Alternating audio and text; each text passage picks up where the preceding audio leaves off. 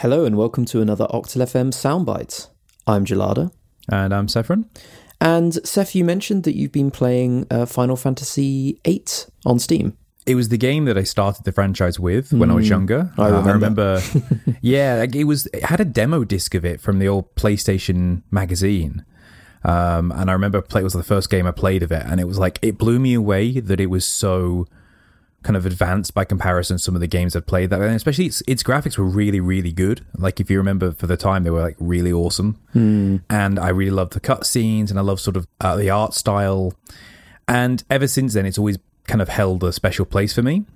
In that, it's definitely not the best game in the series by any means, but it's always been one of my personal favorites. I always remember this like ongoing saga with you and like not having every disc for it and like what like one of them was broken or like was a bit dodgy and so because it had what like four discs maybe or five like I was- am incredibly impressed that you remember that because I was about to segue into something along those lines. I'm really, really impressed that you remember that. Hmm. Yeah, that's exactly it. It was a, it was a four disc game Yeah. for a PlayStation One. The issue I had was that I'd lost the third disc at some point. Mm. and then I also remember that after a point, disc one wouldn't load past the initial cutscene. Because like when the game starts and you play, you you go for a new game, you have to watch like a, a CG essentially. Yeah for whatever reason, the PSX, the old kind of bricky looking one, wouldn't play it. It would just get stuck and stutter and then just freeze up on like certain aspects of the cutscene. And I'm guessing it was something to do with the disc. Like maybe the disc was scratched or something. No matter Hmm. Yeah, what I did, it wouldn't get past it.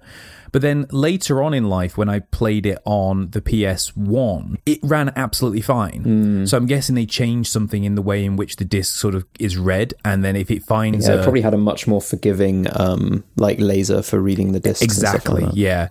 But I never I never found that third disc ever.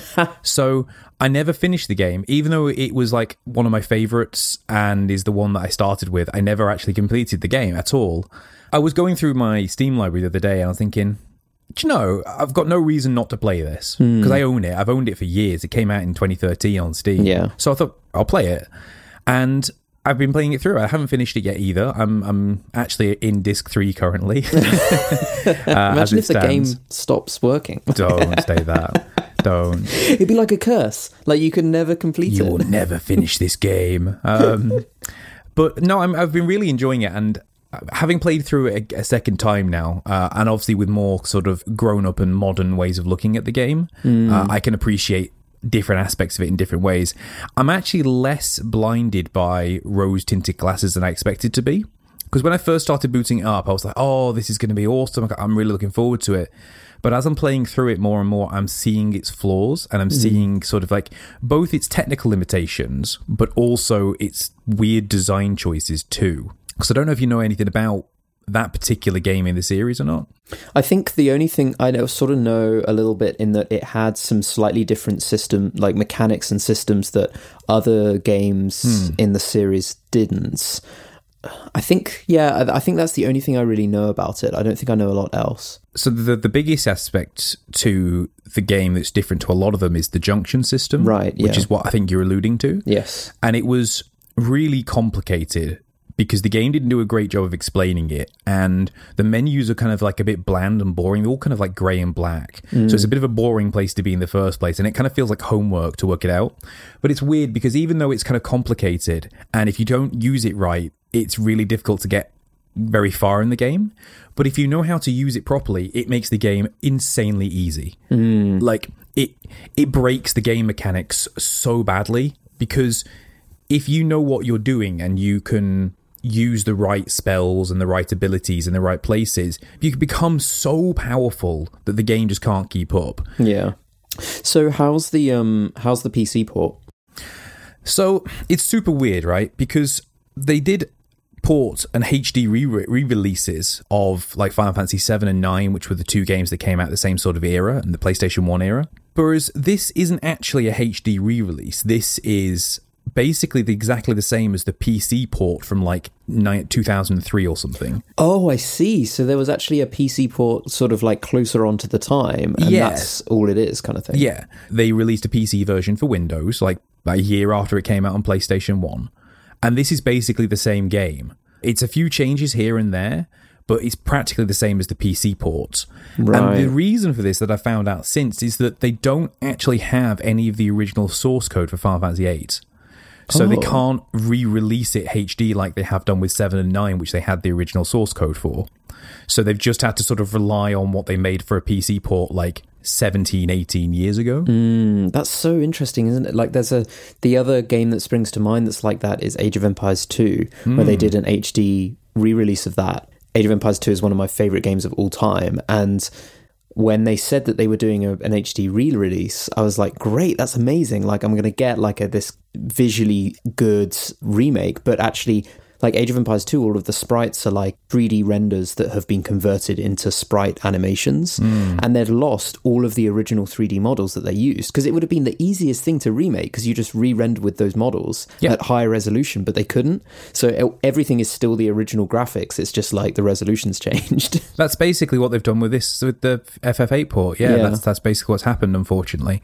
Uh, which is also the reason why, for example, very recently they announced on a Nintendo Direct that Final Fantasy 7, 9, 10, 10 10 2, and 12 are all coming to Switch, but, Mm. But not 8, 8. isn't Wow. because they can't release it in the state it's in because it's not very good by comparison to the rest of those releases because those releases have been done in a modern fashion, whereas this one can't be. Basically, without reprogramming the whole game from scratch, yeah, which would suck. that is a massive feat. Well, they're doing that now almost with the Final Fantasy VII remake, aren't they? Because they're Oh, doing sort of like the really big one that for Final Fantasy VII, like a, basically a brand new game, and that's taken them years to make. So, and considering the fact that Final Fantasy VIII was certainly not the most popular of entries in this series, they're not going to bother. I hope we eventually do get it released onto other consoles because although it's flawed in a lot of ways, both in terms of its gameplay and it like its story is a bit kind of wonky in places too. Hmm. It's still a really great game and it's very interesting as well. Like it's a very big departure from the traditional Final Fantasy formula. So it would be a real shame for it not to be released on a more modern consoles for people to play. It would also be really interesting to see if they did actually re you know rework it. It would be interesting to see what do they they change about the game now. Like would they change some of that leveling so Hmm. that it's not so would they because clearly it's just the game suffered from a balancing issue. Huge balancing problems. Yeah. That was probably less of an issue back then when information was not as readily available so fewer people were going to find out about it but now Yes. like you can just google and find out anything that you need to know to sort Yeah. of like you know beat this game yeah. It would be interesting to i wonder if they would sort of like tweak it a little bit. And it seems a shame to have such a continuous hole in the game series when so many are being remade or remastered and can be.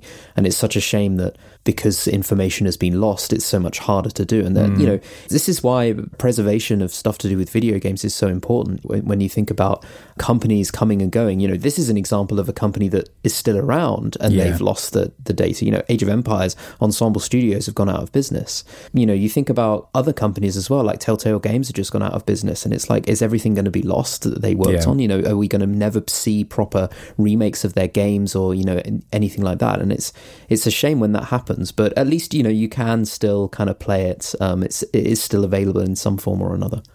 The game that they've released on Steam is uh, it works, but it's kind of flawed. So one of the things they've done is they've added a cool feature, which is the magic booster.